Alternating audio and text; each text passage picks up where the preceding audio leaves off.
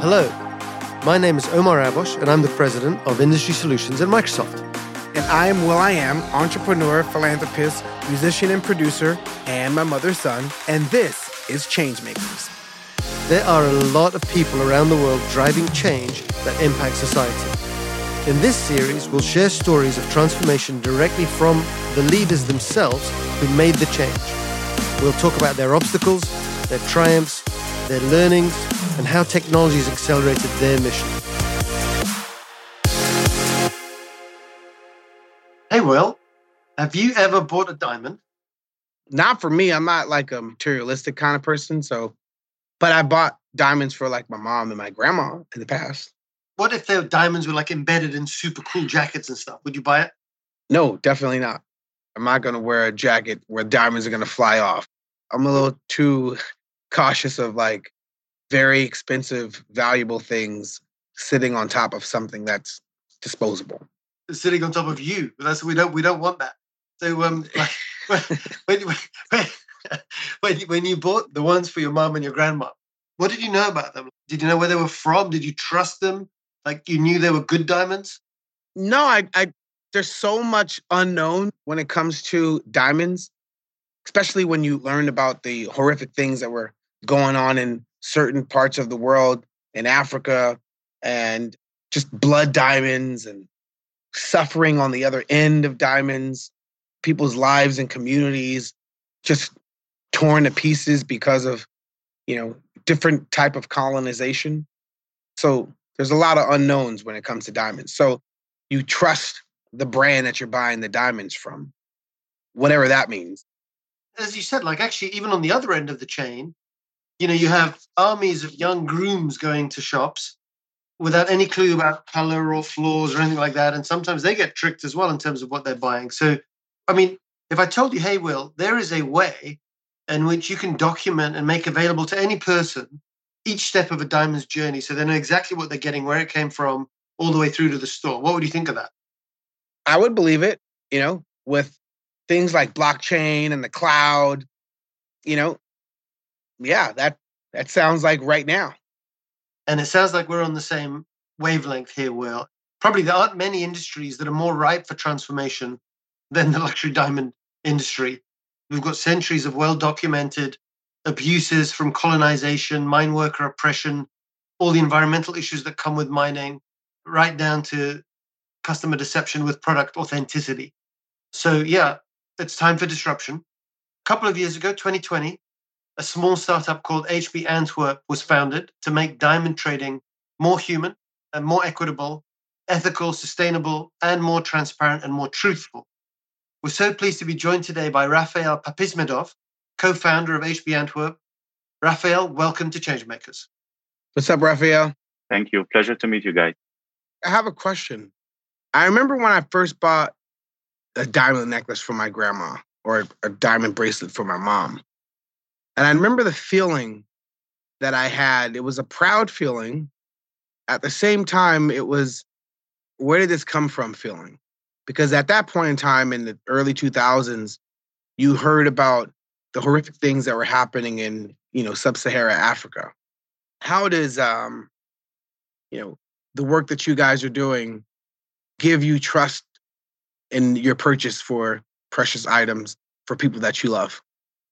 Well, it's a great question to start with because obviously it's a mixed feeling when you buy a diamond. It's in one way, it's a celebration. Usually a diamond is symbolizing a celebration, celebration of love, celebration of happy moments, or even a celebration that we see more and more today, females buying diamonds for themselves as a way of immersing themselves. They're having a great bonus or having a great month, a year, or a day. At the same time, the question that you ask yourself when you bought it about the impact of this diamond is a question, unfortunately, that until recently, not enough people were asking themselves. And because not enough people were asking it, the industry was not really motivated to give this information because the industry was flourishing for decades and centuries for mystery. So, but then came the challenge of the lab grown diamonds that kind of pushed us or push this industry into a corner where they had to come and start giving this information. So, definitely, we're living in a world that nobody takes maybe as an answer. Nobody takes trust me as an answer anymore. Everybody wants facts. There's no mm more arguments. Today you can Google everything or you can search it on internet and immediately find an answer for any debate or any question. So this is a great thing. And that's why HB Antwerp jumped in because we thought the narrative needs to be changed because it's a beautiful story. It is a beautiful story. I mean, for every negative story you will give me about diamonds that you heard about or you saw somewhere, I will give you tens of beautiful stories about how beautiful is this product. But the story has never been told because this industry was spoiled. Was spoiled, was too easy to make money. There was not enough motivation to change it. So yes, we jumped into this industry two years ago, as Omar said, and we are extremely excited to change it and to completely transform it. Rafael, tell us a bit more actually about why you jumped in, the background, and how you're different from the rest of the players in the industry. HB's mission is to empower Africa. HB's mission is to disrupt an industry. There is a beautiful industry, but has been forgotten somewhere in the previous century. And HB's mission is to create a one of a kind experience to the consumer that is buying the diamond in order to be immersed into the positive impact of this product is having on the mining communities. So in HB, we took on ourselves to completely change the narrative, to create a quantum shift, and to try to completely digitalize and modernize an industry that flourished for years and years by mystery. We truly believe that technology is the biggest enabler to any revolution. But before you start using the technologies, there should be a narrative. And the narrative was how do you create a win win situation that allows you to bring the real information into those technologies? Because before we jumped in, what was happening that the only way as a midstream you could buy a diamond was either competing in a tender that the miners were organizing every month or having a long term supply contract with one of the large miners. But then when you buy a rough diamond, you basically speculate. And when you speculate, there is a winner and there is a loser. But there is never a win win situation. But then we said, why there should be a winner and a loser? So we approached a miner and we approached a nation and we told them, let's remove speculation. Give us the diamonds. We invested tens of millions in building an ecosystem that gives you scientific results let us price this diamond for you, pay it to you, process it completely, sell it to the biggest brands in the world, and then share the difference between what we estimate at the beginning and whatever we achieved as a result. Let us pay you back the difference while we always have a fixed fee. So for the first time, we created a mechanism that allowed a true input into the blockchains and into the ledgers of this world because there was no longer conflict of interest about the information. Now, mm-hmm. the technology part is so important because what the technology of Microsoft and of HB that's developing now together is enabling us it's to collect moments of truth. Every moment is documented and inserted into the Microsoft ledger. So what we are doing, we are creating a huge lake of data that has contributors and each human or each machine in HB that is contributing to the data lake is being registered on the ledger.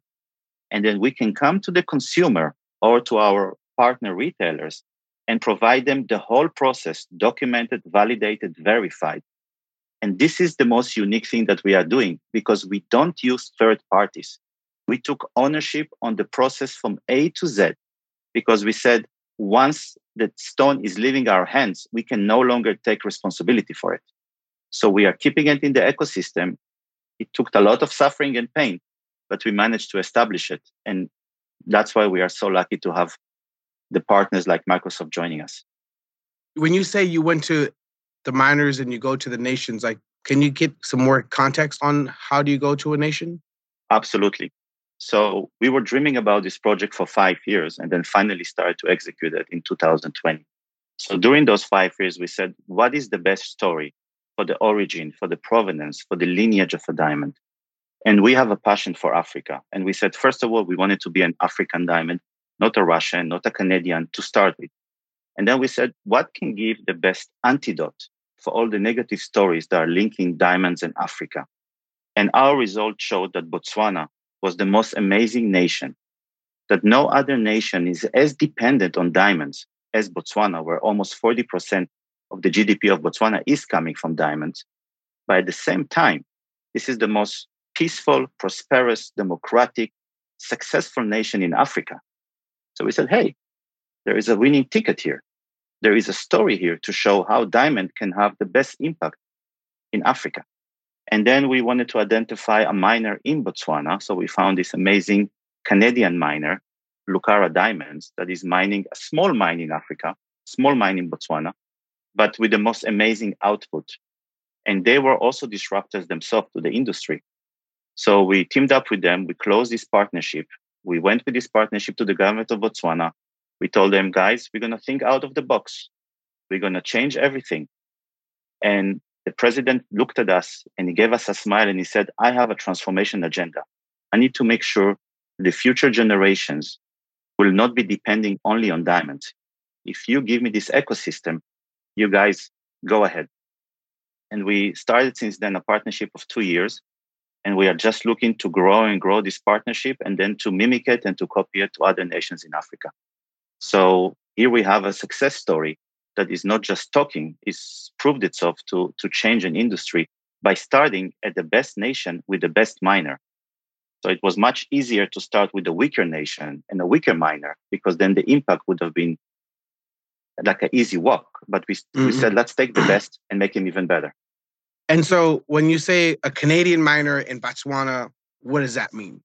It's a great question because, you know, the Canadians have a great experience in mining and they have experienced mining in difficult locations. It's usually in the north where it's icy and it's not accessible. So a lot of the mining companies in Africa, in all the minerals, are foreign companies. Very often there is a quite good joint venture with the government, but it's usually foreign companies bringing foreign investments, bringing foreign technologies, and trying to make something better than the others. So this small Canadian miner, the, the mine in Botswana is the only asset. They brought the most advanced technology. So basically they took a mine that was owned by the world's largest miner, by De Beers, that was abandoned because they thought there is not enough output, it's not economical.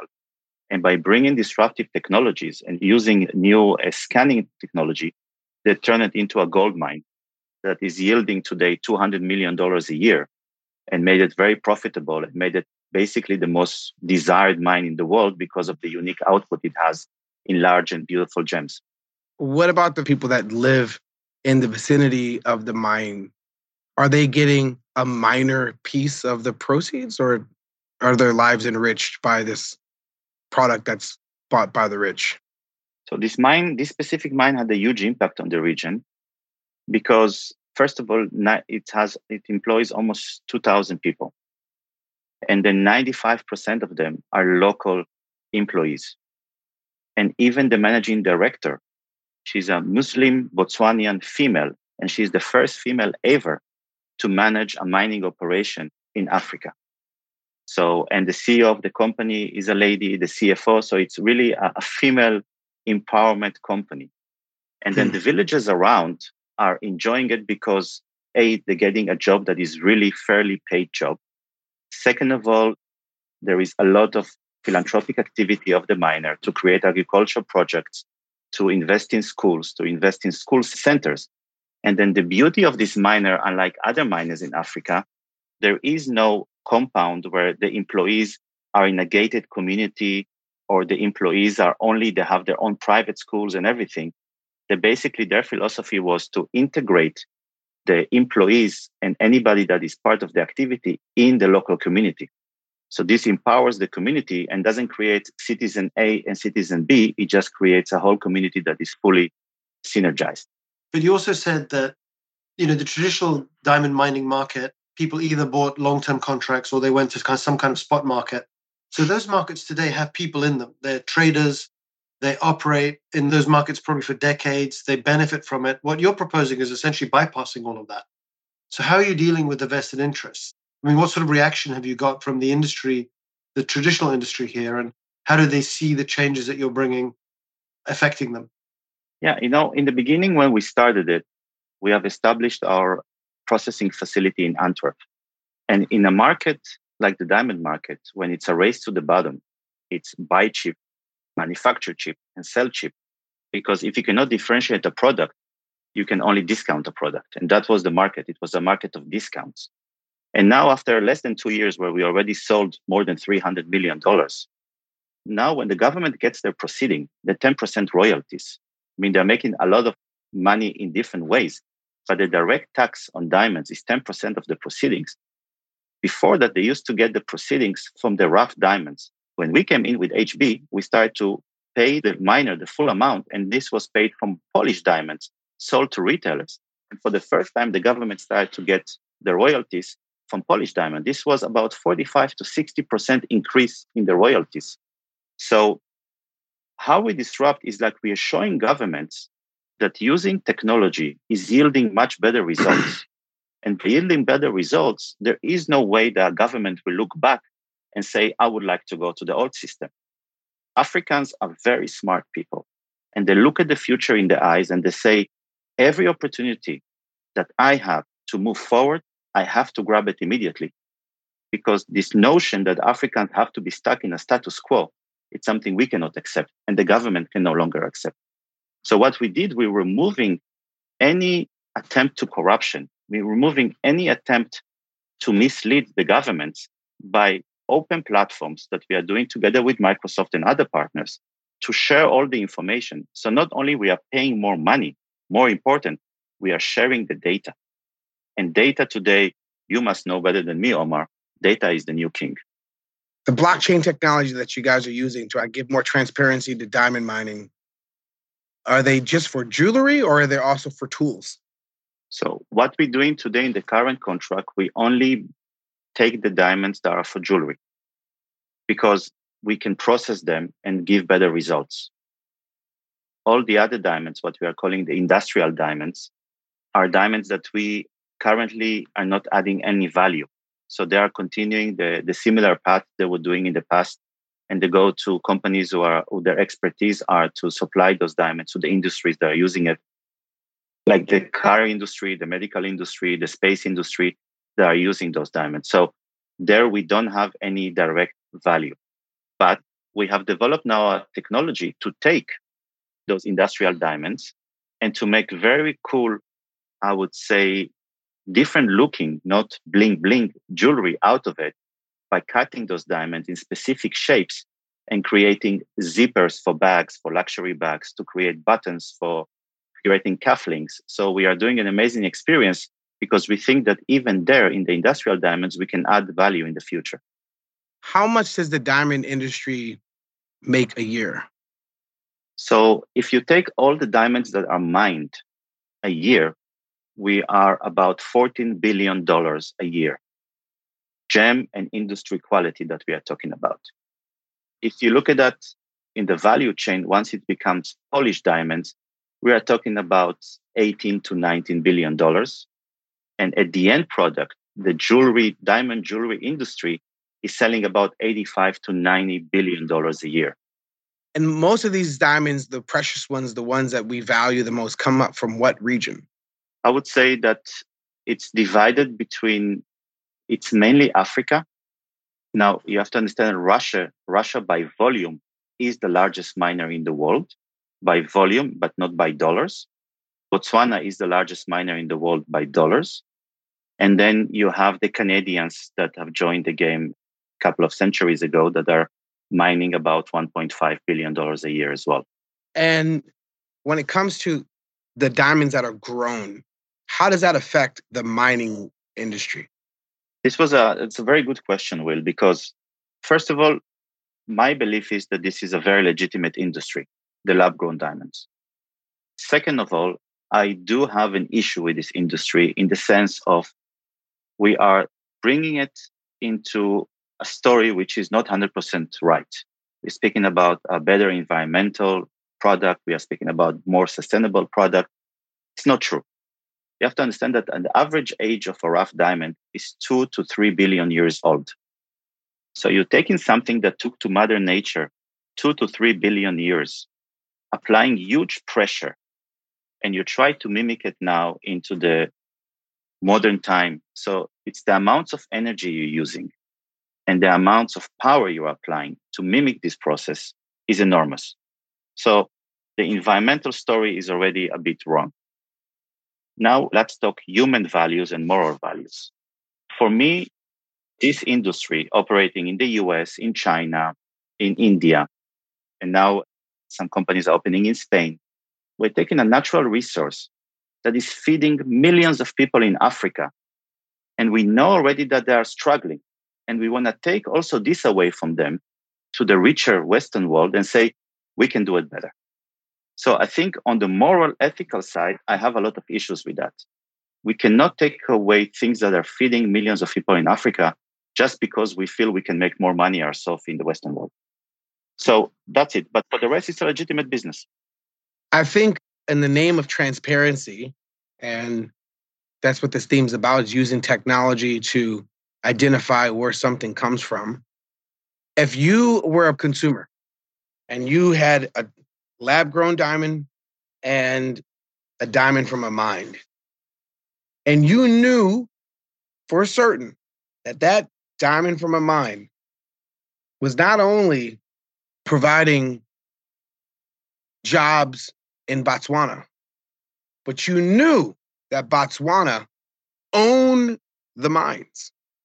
So the future of diamonds and the future of mining, I hope it gets to a point where things that come from the land that you live on should be owned by the nation that where that where that stuff's at.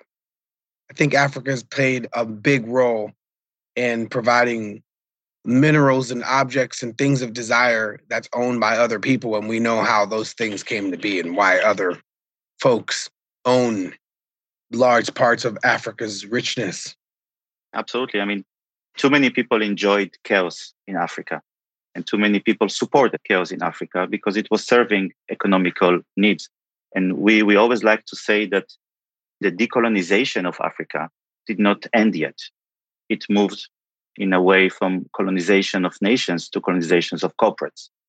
Now, why we love Botswana is because the government of Botswana over the last decades was very smart and they understood their importance. And today they own 50% of the two largest mines. So in Botswana, there are three mines. Two of them, the large ones, are owned 50 50 by the government of Botswana and by De Beers. And the government of Botswana is taking more and more control over those mines and more and more control about the destiny of this product. Mm. It's not perfect yet, but they are definitely going there. There's fierce forces that are trying to go against it, but I think the leadership is doing a great job. And that this is where HB is coming because the future is now that HB promised the government of Botswana that, and we already list the facilities, that we're going to move our manufacturing and our processing plants to Botswana. This has been tried before but never tried in the model that we are presenting of transparency, mm. of selling the product more expensive. So now the future is that we're going to get more and more production from Botswana and we're going to process everything over there. We just finished training 30 graduates of technological universities of Botswana. We had them for six months, training them into entrepreneurship, into innovation, trying to immerse them into the process and they are now coming to Belgium to be trained by us, and they're going to be the seed of our operation over there. And we are bringing to Botswana robotics and automatization and everything, and we're going to move it from cheap labor work into an educated R&D, technology-driven facilities that will say diamonds should be processed at the origin, not only owned by the government, but also processed for the government at the origin. And there is no reason why the youth of Botswana will not be the ones also branding, marketing, selling, promoting this beautiful gift from Mother Nature. This is fully theirs. And we believe that we, just like Microsoft is there to enable us with their technology, we are there to enable the government to create this process. And what about blockchain skill sets? Teaching kids, preparing them for tomorrow. Absolutely. So, in the six months that we train those engineers, we train them also about blockchain, about Microsoft Ledger, and we try to teach them about the advantages that any product gets, not only from the blockchain, but also from creating digital twins, We did NFTs. And you know what's always encouraging us is to see how smart is this youth in Africa, how motivated they are about learning more because they feel that they are behind. And the only way for them to be immersed into the process is to run faster than the others. So the HB Academy that we have created in Antwerp and now in Botswana is something really that is mind blowing and it's very emotional. The government is very excited about it because this is what Africa needs. They need jobs, but jobs for educated people, no longer job for cheap labor, but job to immerse this youth into the real world economy. The Western world, the affluent, they go to the region for cheap labor. But the moment that folks in the community are learning blockchain technology, machine learning, AI, new industries will emerge. And it starts with what you guys have initiated and salute to that. That's awesome. Thank you so much. And we are creating now a business, which is a brand of HB, which is called Signum, which is a C2C business, community to community. Because we, we thought bringing the government and the miner to the retailer level, that's nice, but that's where it stops. So with Signum, we're going to put a rough diamond in front of you and tell you, Will, let's do it together. And the first thing that's going to happen when you're going to see a rough diamond, you're going to ask me, Raf, where is it coming from? Because you see something from the nature. So it will pop more questions. And then we want to create experience centers when the African youth will be involved in LA, in New York, around the world to sit there and to co create with you this rough diamond together. So to create this bespoke customized experience that will move all these questions. And the idea is we speak a lot about Botswana, but our passion is really all of Africa. But as I said, we chose to start with the best so we can go to the neighboring nations, to the brothers or sisters of Botswana and tell them, you see what's happening there? If you apply the same governance, the same compliance, and you help us to do it, this is coming your way. So for the first time, we create an incentive to take a commodity that a community owns and to create a better democracy, a better ecosystem, to clean up corruption in order to get a better value for this. And we can start by diamonds, and then other companies can definitely copy us and do it for other raw materials in Africa. So, a lot of what you're describing sounds like a social enterprise, but actually, you're a for profit company. So, Absolutely. tell us a bit how you think about the balance between you know making money and building a more just and more equitable industry? Like, how do you see those objectives and how to make them come together? We have a very simple methodology. In the B2B business, we are taking 15% of the final price that is sold. So it sounds little, but it's more than enough. We are making amazing money. We grow from four employees to 111 employees in less than a year. So the business is booming. We are doing great. We are doing great investments. And it only shows that you can do ethical, fair, positive impact business and still make beautiful money. So, what's next? What's the next 10 years look like for HB? And what's the next 10 years look like for diamonds? We believe that the next 10 years will create an effect, thanks to HB and Signum, of the diamond price being increasing in value significantly every year. We believe that HB 10 years from now will be a very large organizations with facilities in six or seven different African nations and with thousands of employees. We believe that we're going to completely create a quantum shift in this industry and shake the fundamentals that this industry was standing on for so many centuries. And for the diamond, we believe that the diamond will become not only a product of celebration, but the diamond will also become a store of value. We believe we cracked now the formula through Signum to create the diamond into a collector's item. There's so many beauties coming out from Mother Nature that it should become a celebration of value and celebration of happiness for everybody involved in the process, from the mining community to the consumer community. It's a brilliant story, really, honestly. Like, that was such a great story. And I love the way you've thought so deeply about how to bring the whole economy and the whole country with you and you know help them build their future exactly the way Will was just saying. So, you know, I mean, really kudos to you, Rafael, and your team. I mean, it's an exceptional story. So thank you for being with us. Thank you so much, Rafael. Thank you so much. Thank you. It was a pleasure. So, Will, actually, having listened to Rafael and what they're up to, which I mean is actually pretty, pretty bold and radical, are you more or less hopeful that this giant industry, what did he say, 85, 90 billion uh, diamond industry can be changed? Yes, the diamond industry can be changed. I'm only going to compare it to what the marijuana industry was 20 years ago. And weed was illegal, but now it's being reversed. So if weed can change in less than 10 years, well, a legal product like diamonds can change in dramatic ways. I mean, I loved actually several things that came out of that. The really deeply thoughtful approach to how to rethink the economics of the whole value chain to create the right incentives so that the government of Botswana wanted to be with them, so that the people of the land in which they're mining wanted to be with them, so that they reinvested back in the economy and reinvested back in the people to create something that would outlast, you know, the short-term mining process. So I think there was a lot of goodness in that that we can learn from. What do you think? What do you take away as the moral of the story, Will, for other leaders when they think about their own supply chain transparency? Who would have thought that the solution to a lot of suffering and pain was transparency on a ledger? Now we live in a world where people want to know more about the things they consume. People are demanding more information about the things that they're investing in. And the blockchain on the ledger, what a great way to look at solving a problem. Maybe that's a great place to wrap. I mean, because as you know, with Microsoft, our strategy is about democratization.